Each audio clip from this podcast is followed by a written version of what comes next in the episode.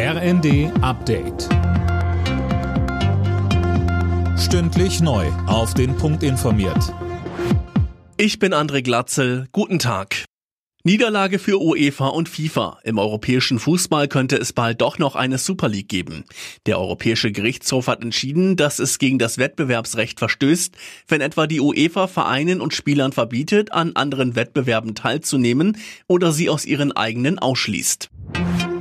Die Lokführergewerkschaft will im neuen Jahr drei bis maximal fünf Tage am Stück streiken. Das kündigte GDL-Chef Wieselski in der Rheinischen Post an.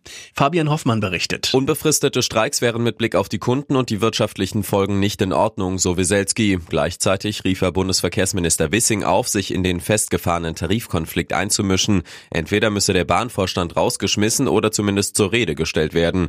Knackpunkt im Tarifkonflikt ist die GDL-Forderung nach einer Absenkung der Wochenarbeitszeit bei vollem Lohn Lohnausgleich. Das lehnt die Bahn ab. Kurz vor Weihnachten haben immer mehr Menschen in Deutschland mit einer Atemwegserkrankung zu kämpfen. Das RKI kommt für die vergangene Woche hochgerechnet auf 8,9 Millionen akute Fälle, eine Million mehr als in der Vorwoche. Besonders groß ist das Plus bei Schulkindern und jungen Erwachsenen. Die Virologin Ulrike Protzer sagte im ZDF, da gibt's ja die Erreger, die wir jeden Herbst kennen, auch schon vor Corona-Zeiten. Und da ist jetzt das Coronavirus dazugekommen, was inzwischen auch diese Saisonalität hat, also auch uns einfach immer, wenn es kälter wird, wenn es dunkler wird, wenn die Tage kürzer werden, dann beglückt. Der erste FC Köln und Trainer Steffen Baumgart gehen getrennte Wege. Das berichten mehrere Medien. Offiziell soll die Entscheidung über Baumgarts Aus noch heute verkündet werden.